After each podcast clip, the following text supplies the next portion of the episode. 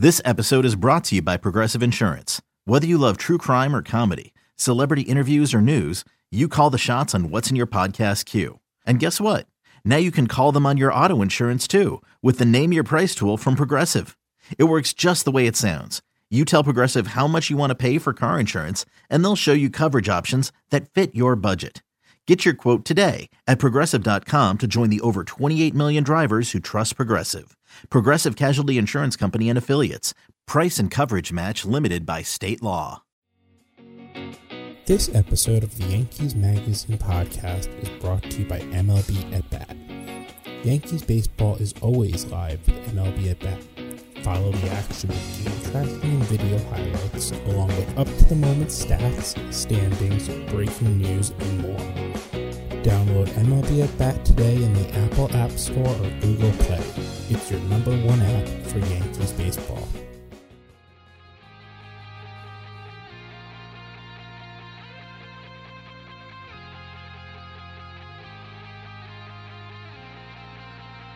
Hello, hello, and welcome to the Yankees Magazine podcast. I'm John Schwartz. I'm the deputy editor of Yankees Magazine. Joining me today, we have our executive editor, Nathan Maciborski. Hello, everybody. Hello, Nathan. And of course, we have our esteemed associate editor, Gary Phillips. How are we doing, guys? All right. We're doing okay. We are, as anyone who heard our first seven attempts at starting this podcast might know, we are very much in the dog days of summer here. It is the Ides of August, if you will. We have six weeks left in the season. If you're going to be in mid August, you might as well be playing as well as the Yankees are playing right now, I think. Yeah, it's kind of crazy because this is my first year covering the team on like a day to day basis and being here every day. And the season has just flown by, but part of that's also just because we're watching so much good, exciting baseball. It's really incredible. I mean, your first season here, I, I don't know how many it's been for me, but we've all been watching baseball for a very long time. And I can't ever recall a team in any sport dealing with as many injuries as this this team has and still being as successful as it has been. It's just it's mind-boggling. It really is. So it is pretty crazy. I mean, we're sitting here at our desks earlier this week when the email comes out with the 2020 schedule. I mean, it's too soon for that stuff, but it is comforting to know for at least the Yankees that Gleyber Torres should be on the team in 2020, and there do appear to be nearly 20 games against the Orioles in 2020. So things should be okay. Should be more than okay. I've never seen anything like this. I mean, there there are major league seasons that don't look like the games that Gleyber's played against the Orioles so far. He's literally becomes Barry Bonds when they play each other, the Yankees and the Orioles. Like the numbers are the same. Like they're inflated. He got walked with the bases loaded when the Orioles were already losing 11 to 6 yesterday. There were two outs. Like he's actually getting Barry Bonds treatment from them at this point. It's kind of wild. Yeah, what else can you do? I mean, he's he's that on fire against them. John, when you took a look at the schedule, I mean, you're a you're a big uh, road trip guy. I know you always like to plan ahead. You know, thinking about your next trips. W- what jumped out to you about next year's schedule? Anything uh, in mind as far as locations you'd like to see? You know, the first things that I always do are look for interleague, not because I'm so excited anymore by the idea of interleague games. It's just the most likely chance to see weird matchups. Mm-hmm. You know, we have the Cubs coming here next year, so that's going to be a lot of fun. It's going to be in June. One thing that I did notice is that the team is going to Milwaukee. Mm-hmm. Milwaukee, I'm not going to bore anyone by counting it on tape right now, but Milwaukee is something like right now one of I think three stadiums that I haven't been to. Next year it'll be four when you add in the new Ranger Stadium. Mm-hmm. Another member of our group has already claimed that trip to Milwaukee. so I will not be making that trip. So I'll have to find another reason to get to Miller Park. My first road trip for the Yankees magazine back in 2008 was to PNC Park out in Pittsburgh, which uh, the Yankees are returning to again next year. That's a gem. That was a good one. So if you're listening and you're thinking about a road road trip in 2020, that's a highly recommend right there. There are other things that stick out though. I think we have the earliest opening day that we've ever had mm-hmm. outside, or the earliest opening day we've ever had in the continental United States. I, you know, I think it said earliest ever. So those games in Tokyo at the beginning of 2004 or whenever that was. Maybe they were later. Maybe they were later than that. We'll also be playing the first major league game in Iowa next year. I gotta say that's pretty cool. Um, We'll, we'll all be jockeying for that I, trip as I well. have already had so many people ask me. I'm just like, there are eight thousand seats in the stadium. Yeah. Like, I don't think you're getting in, man. um, sorry, Dad. and uh, you know, next year's All Star game, of course, at Dodger Stadium, right? That, Yeah. that'll be a good trip. This year's All Star game to Cleveland was a good trip for you, John, right? Because in any other year, you know, the August cover story would have been about DJ LeMahieu because of what he's meant to this team so far, and the fact that you know he was a starting in the All Star game for the Yankees out there in Cleveland. But it just so happens uh, Mariano Rivera also made for a very fitting cover this month. But the story, nonetheless, on, on DJ was cover worthy. So, you know, what was kind of your approach going into Cleveland? Did you know, think ahead of time that you were going to be focusing on DJ LeMahieu or? You know, it's funny because I I, I didn't know exactly who I was going to be focusing on when I thought about this All Star game. But when it turned out, when especially when you looked at our initial crew that was named to the team, I had written about Gary Sanchez like two months earlier. I didn't want to do that again. I did a Chapman feature at the end of last year, and he's not the easiest guy to do a feature on twice.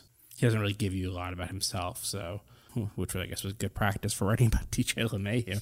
um, but yeah, so when he was named, I mean, the fact of the matter is, Nate, you know, you see the mentions we get on our Twitter account. There was just a, this pretty decent stretch, I feel, when like when we're doing a cover reveal or we're doing this or talking about upcoming stories, and we would just get where's the DJ LeMahieu cover? Where's the DJ LeMahieu cover? And pretty clearly, it was a guy we were going to write about. Now, what those people clamoring for a DJ LeMahieu cover story don't always know is that DJ LeMahieu doesn't necessarily want a cover story.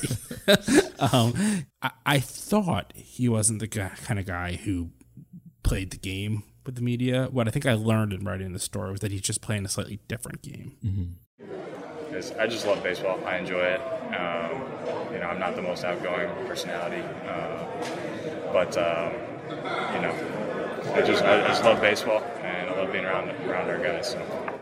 So that's one of the things I wanted to ask you about is because he is a guy that doesn't really love talking about himself especially and it's not that he's ever rude or doesn't give you time or doesn't answer your questions he just doesn't say much when you actually ask him about him so how did you approach that knowing you might not be the best quote going into such a big piece so that kind of made it a little easier in a sense. The fact that my first approach was in spring training when I tried to get him to do our quick hits segment, and he passed on something like half the questions, which was a bad start.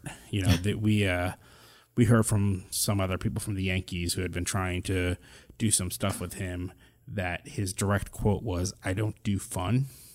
Um, and look, I'm trying to figure out exactly the right way to say this. We're not above making judgments of guys when they're new here. I mean, our job is to try to get the most color possible out of them.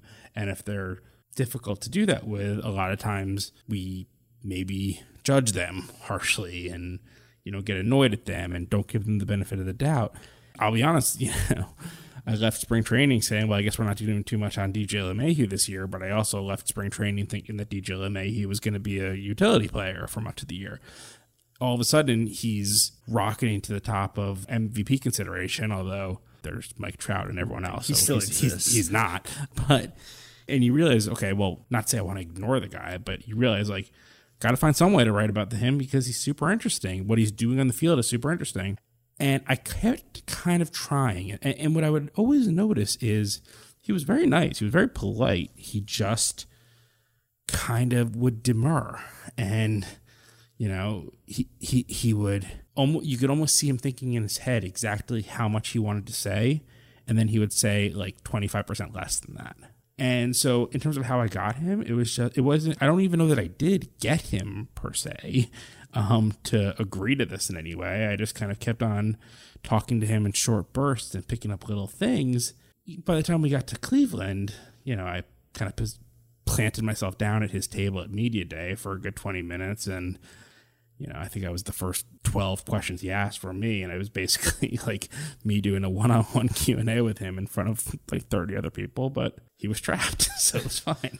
Well, that's, that's one of the great things about, you know, covering the All Star game is like they're they're forced to sit there and and answer questions for that that half hour or whatever it is, and you were also kind of you know I don't want to say bailed out, but you were aided in the fact that you know not only are the Yankees there and the American League All Stars there, but the National League All Star media availability with DJ having spent you know his entire career up until this season in the National League you were able to talk to some guys who have been around him a lot. And I feel like a lot of the best stuff in this piece came from those guys. That was the most strategic thing I would say I did the entire time was so the way it works is this year the American League All-Stars went first.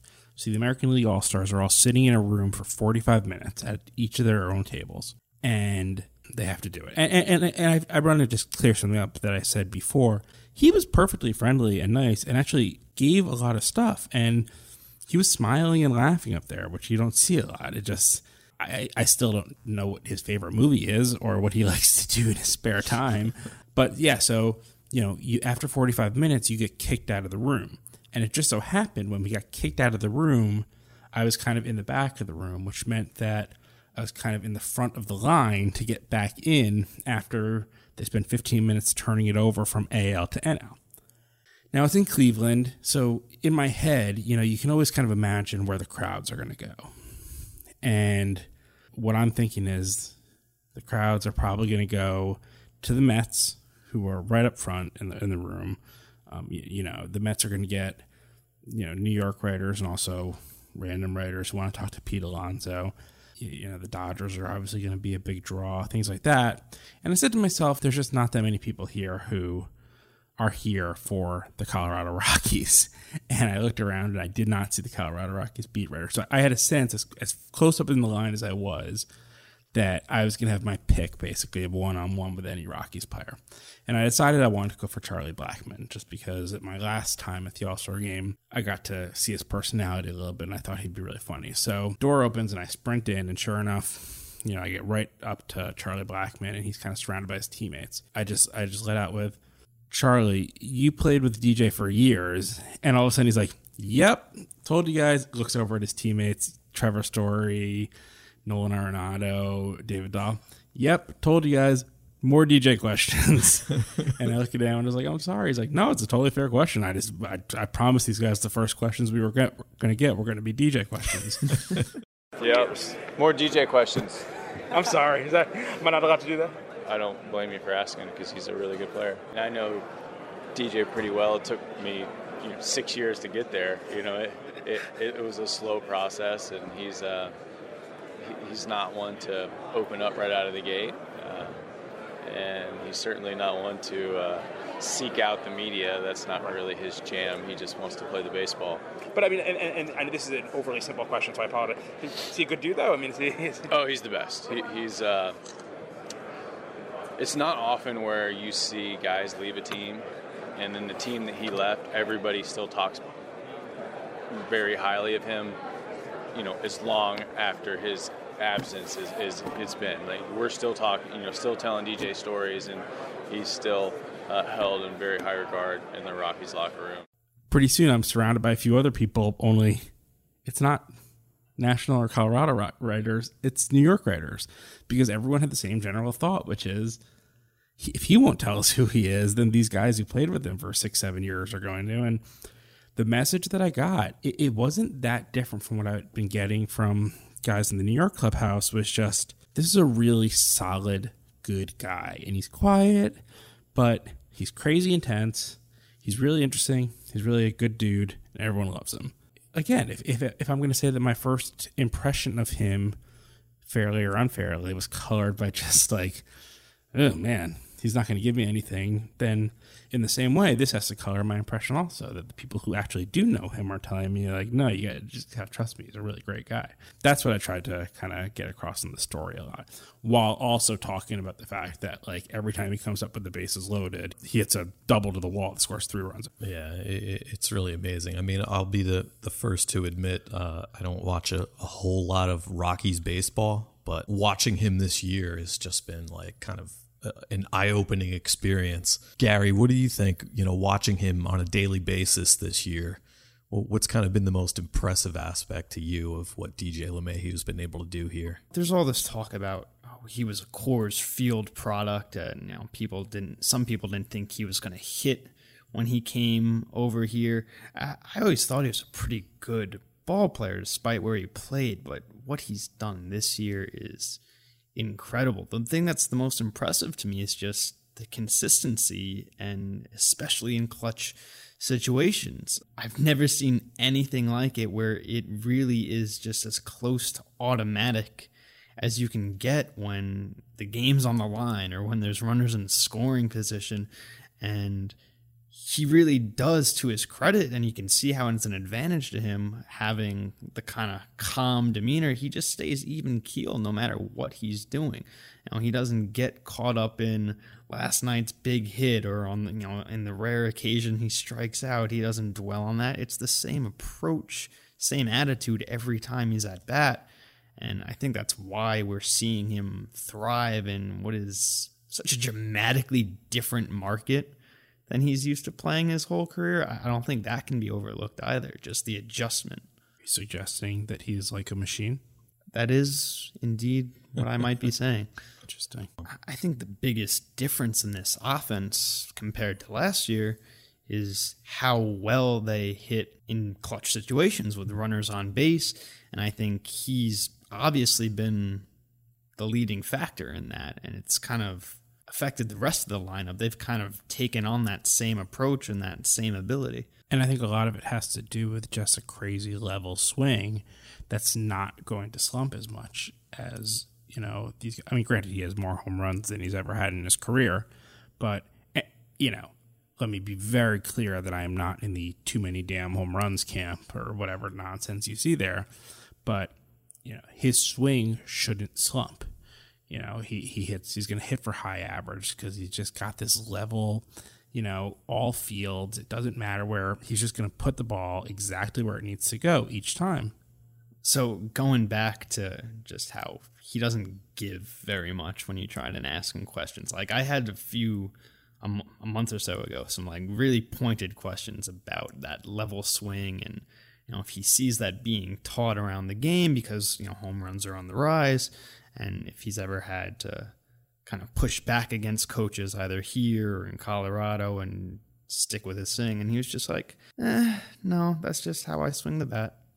well, well, it's it's working pretty well. So, but I, will tell you, and again, this goes to talking to the people who know him best. Nolan Arenado mentioned to me a year when he actually did like add more of a leg kick and try to you know change his you know, try to get some more power into his swing, which you can understand why a coach in Colorado might look at a person who makes contact that much and see how can say how can we put some power behind this because the ball is going to go a long way.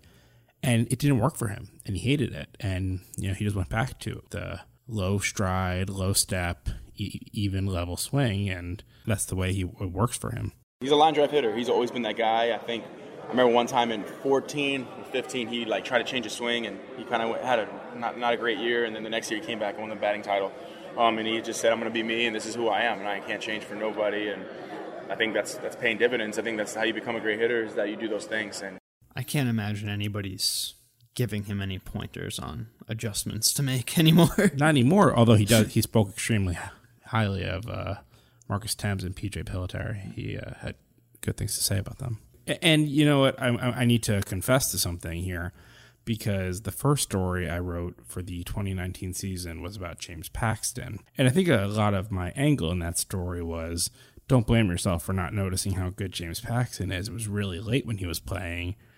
And maybe I've just gotten you know crustier and more cynical as the months have passed. But a lot of my angle, it seems, in this LeMahieu story, as I look back on it, was what's wrong with you? Why weren't you paying attention to how good DJ LeMahieu was?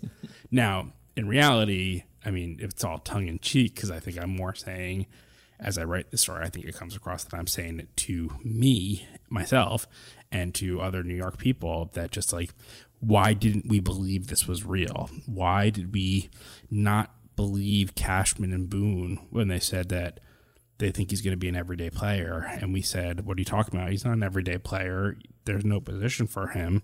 And not even just us or fans or people in New York. You could say it about just about every other major league baseball front office. Like, why did this guy only get a two year, $24 million deal? And I'll say for sure, in my conversations with the Rockies players, that came out a lot. And it was the sense of not like jokey, haha, man, we've known this forever.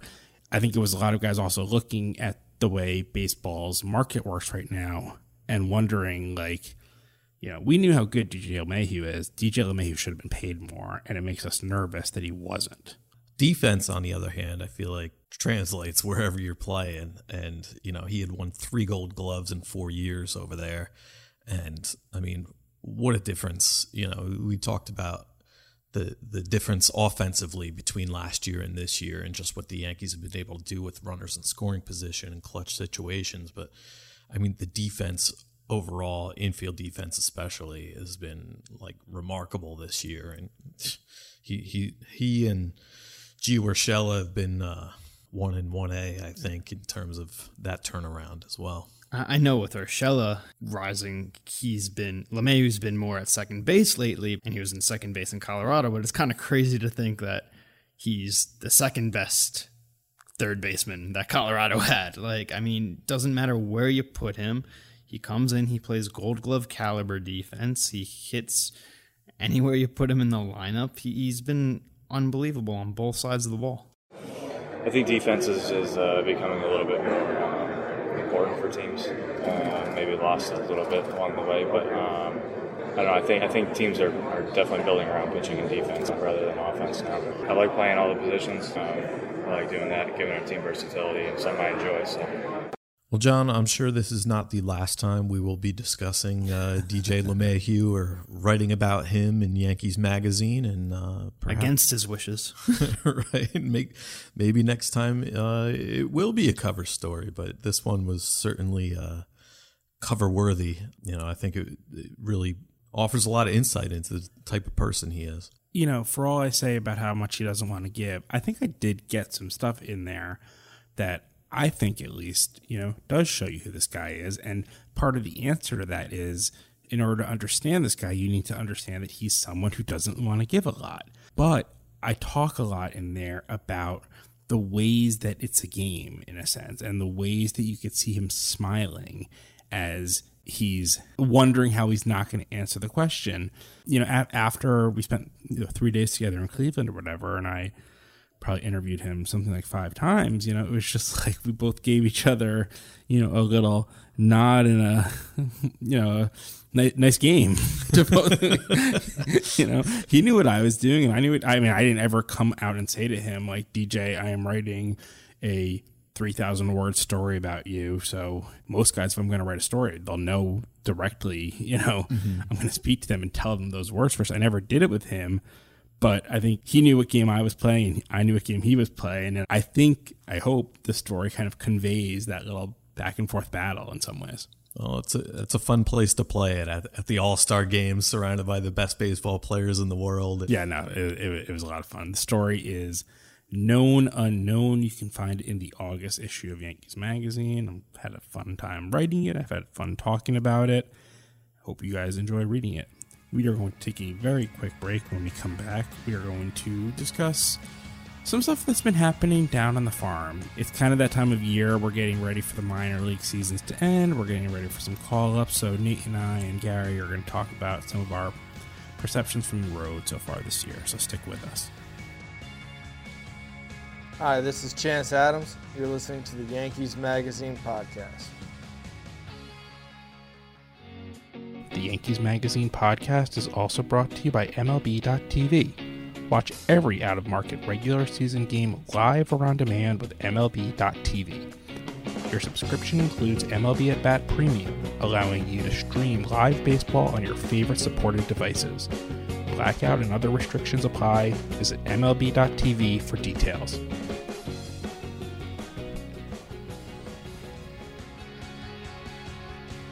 And welcome back. So let's move from the MLB All Star game to the Yankees farm system. And I'm going to kick this off a little bit by an observation that was made to me by Blake Shear. She's a Yes Network producer. She produces the show Homegrown, which is awesome. If you like Hard Knocks, if you like All or Nothing, if you like The Real Housewives, you can find it all in Homegrown, The Path to Pinstripes. I'm writing about Homegrown and in particular one homegrown star for the September issue. So I spent some time this past weekend with Blake's crew in Scranton. And one point she made to me over and over was as I asked her kind of, you know, what the theme of this season was, what the plot of it was. One thing she told me was you look at the expectations there were for the 2019 Yankees and your sense was that the Yankees had a very good farm system, but that it was about to really stagnate in the sense that the team, you know, my team was on the field, to quote Hoosiers. You looked at this major league team and you saw all stars at every position, and you started thinking that there was going to start, you were going to start really seeing the effects of that in the minors, that guys were going to get trapped and things like that and that was kind of what she looked at as the storyline for this year was you know these players who are good enough to be in the major leagues who are stuck in AAA. As we've seen, that has not been the case this year. Our minor league system has played a massive role in the success of the Yankees. You know, so I think that's just a good place for us to start talking about what we've been seeing. Nate, you were just on the road in the minors. I was just on the road in the minors. Gary, have you done a minor trip? I have not done a minor oh, okay. trip. Well, but Gary obviously follows the minors very closely. You know, it, it's just been a fascinating, fascinating year for me. Yeah, and and no shortage of, of great stories down there as well, which is why a show like Homegrown works so well.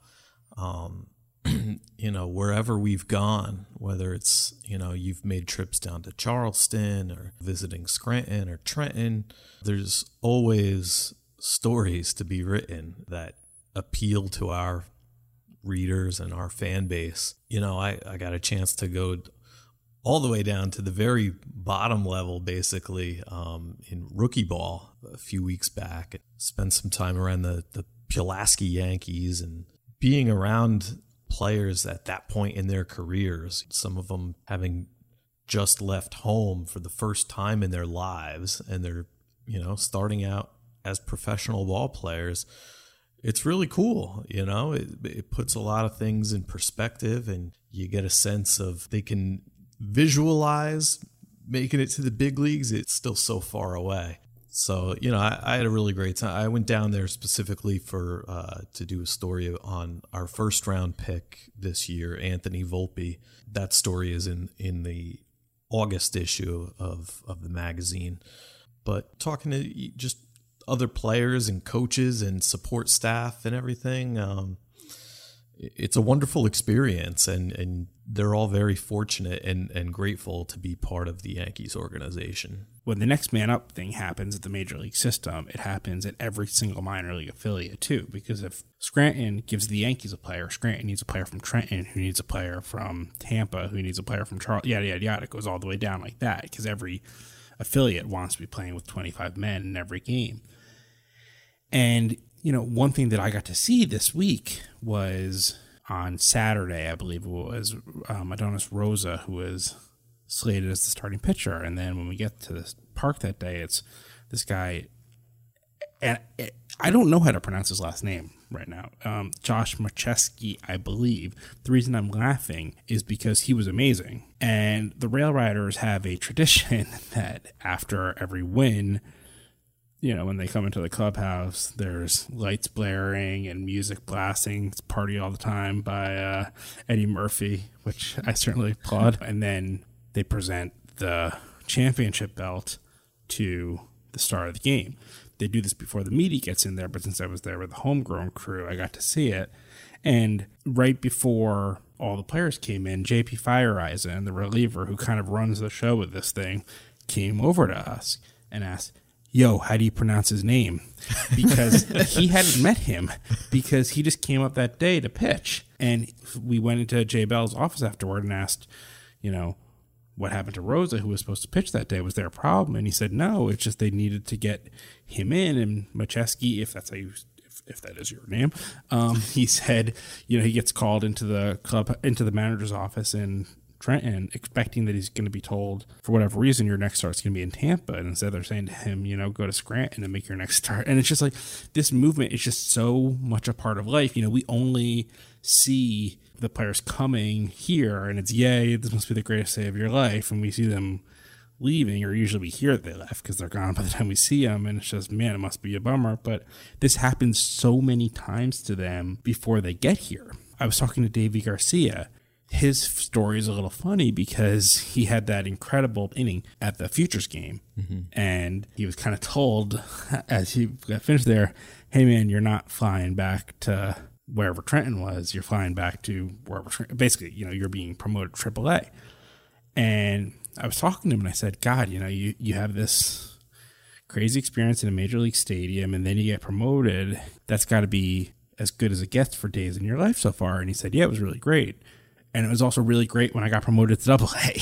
you know, I mean, this, this happens to them so many times. And yet, still, that last moment, you know, I've been talking too long. I apologize, but Brady Lail got called up and he pitched on Monday night and he was okay. He wasn't great, but he's pitched five seasons in AAA. You have to, he's 26 years old. You have to think that after last year, when he became a free agent, after being drafted by the Yankees out of high school, he became a free agent. He had to think, I'm done. Yeah. And he resigns with the Yankees because they offered to bring him back, and he want if he felt if he's going to make it, he wants to make it with them. I think after the game last night, he said he was, you know, this close to blacking out on the mound, which I mean just shows you how long he has had to persevere and battle and just to just to get those couple innings in at the big league level. But it, it ends up being a great story. You, know, you, you talk about all these guys being ready to move up and this whole next man up movement and motto that the Yankees have had all year. So one thing that we hear a lot about is that there's um, as much as they get coached and developed in hitting and pitching and fielding and at the minor league level, like the Yankees do a really good job of preparing guys for the culture of the major leagues. And you've both, you know, like we said before, I haven't taken any minor league trips, but you know, whether it be at some place like Pulaski or you know Double A or Triple A, like what do you guys see as far as how they are preparing these guys for life in the majors? You know, I I think what I noticed down there, and again, I mean, you you you drop in for a day and you come, you know, you make observations, but it's I'm far from a uh, an expert on the culture in in rookie ball. But what I did notice is that I, I spoke to the manager down there, Luis Dorante. You know, he spoke about how you know these guys spend more time together here at the ballpark with their teammates than they do anywhere else or with anyone else. So we want to make it as comfortable and frankly enjoyable and fun as we can. Now, obviously, they're there to do a job, they're there to get better as ball players, and they work really hard at it. I mean, they're out there in the you know southern virginia sun every afternoon you know working out and and doing all the things they need to do but you know they're they're laughing they're they're smiling. You know, the the coaches are are making jokes and there's there's music playing in the background. You know, I think that is sort of a, a, an organizational mindset to a degree. You know, you hear the guys up here in the majors talking about how the veteran guys want new players to come in and feel comfortable right away because they believe that you're going to play your best when you're comfortable. You know, you don't, if you come in and you're walking on eggshells and you're more worried about how guys are perceiving you or, uh, you know, all this stuff that just clouds your head. If you or how just, they're gonna haze you, or you right. know what silly thing they're gonna. And, and in baseball wasn't always like that. Like no, there used to be this hierarchy culture in baseball where if you were one of the younger players or a rookie, that you got all the tasks that mm-hmm. nobody else in the clubhouse wanted to do, or they would dress you up or make you carry a silly backpack or whatever it was, just stuff to kind of ostracize you rather than make you feel welcome. And I feel like that's something the Yankees have done a really good job at. And baseball's getting better as a whole. But there are also a lot simpler things that you see in a lot of ways too. You know, no one in the Yankees organization has long hair or a beard or anything like that. It, this isn't just uh, when the cameras are on you in the major leagues. In fact, they're a lot more strict about it down on the farm.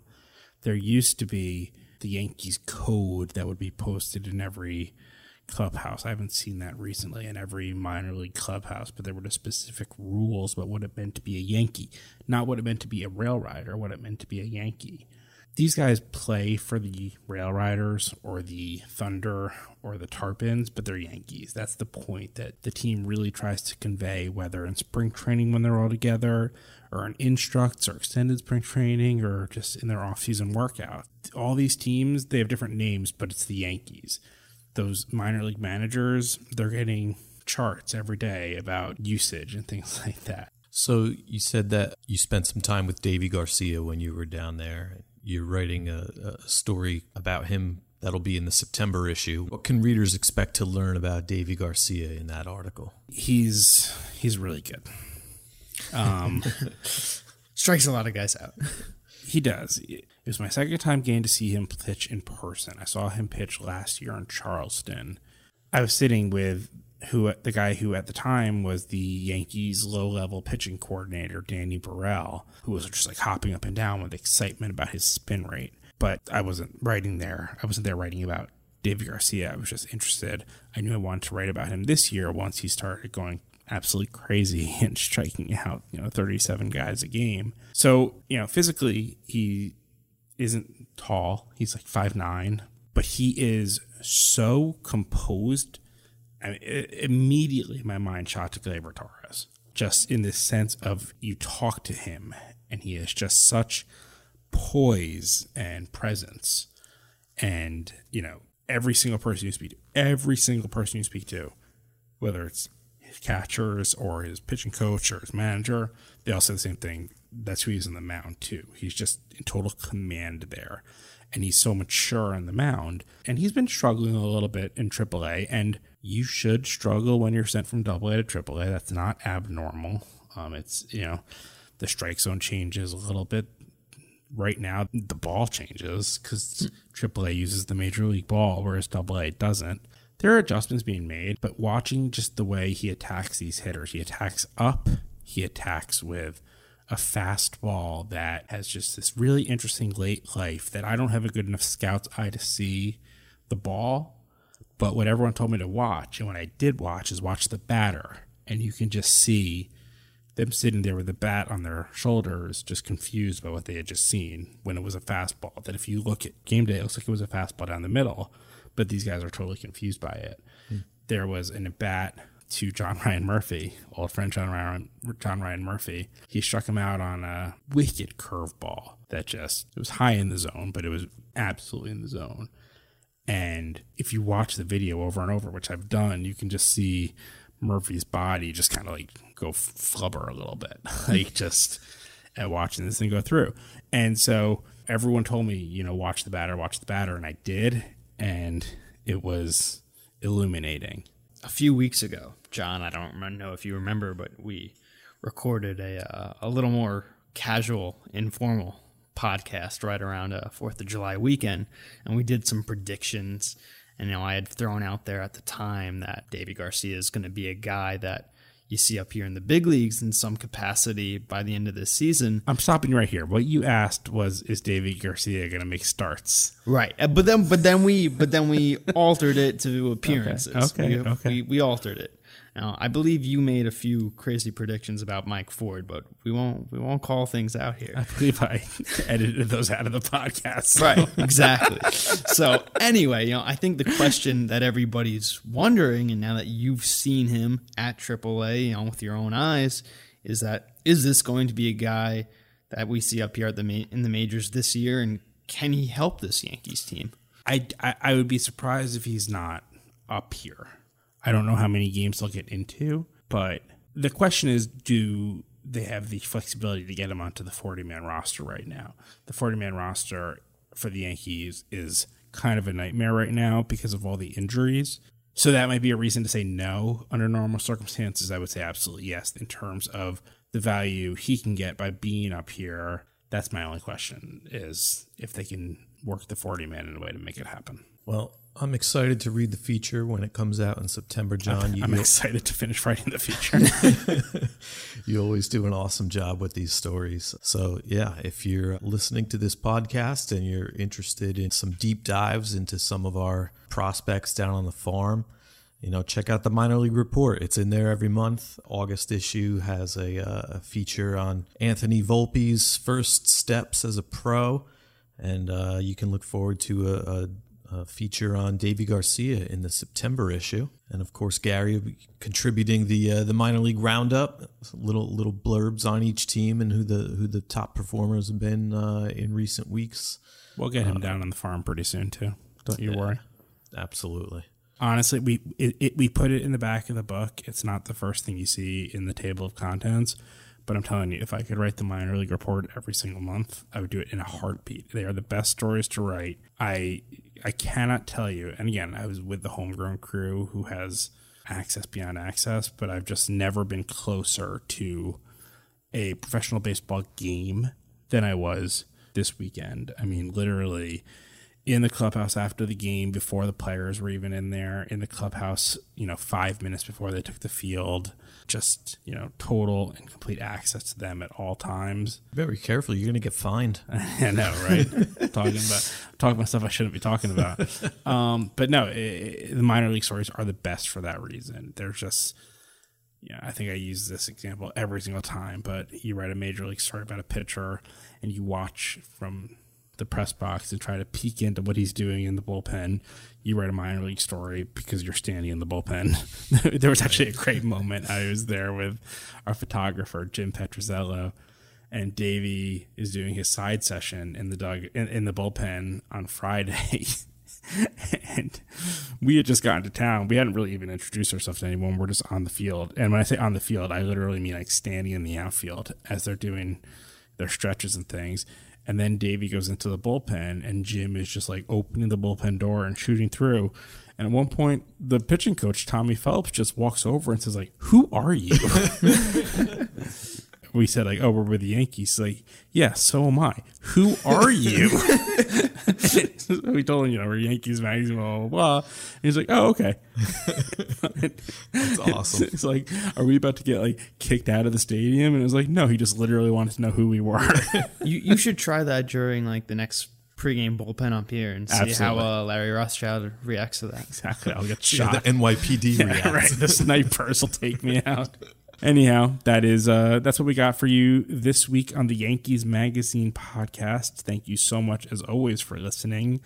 We will be back in about two weeks as we dive even deeper into some of the stories that we've been working on the last few weeks for our September issue, which will be coming out at the end of August, actually, before Labor Day weekend. So be ready for that. It's going to be a cool, exciting cover on a player that we've been waiting to write about for a while. So, no spoilers yet, but our friend Gary Phillips gonna get his first cover story, so that's uh, something to be something to be looking out for. In the meantime, head to yankees.com slash magazine where you can read all of our long form stories. Of course, of course, make sure you head to yankees.com slash publications where you can buy issues, you can subscribe, you can write to us at letters at yankees.com or podcast at yankees.com. Tell us the things you like. Tell us the things you don't like. We'll try to fix anything we can. Please, please, please, please subscribe to our podcast. Podcast www.yankees.com slash podcast. We need you to subscribe. We need you to rate and review us. We need you to tell your friends. Follow us on Twitter at Yanks Magazine. Tell us things you want us to cover. We will speak to you in about two weeks. Have a great time. See you later and enjoy the weather. Bye. Hi, this is Adam Ottavino. For more stories like these, subscribe to Yankees Magazine by visiting yankees.com slash publications or by calling 800 GO YANKS.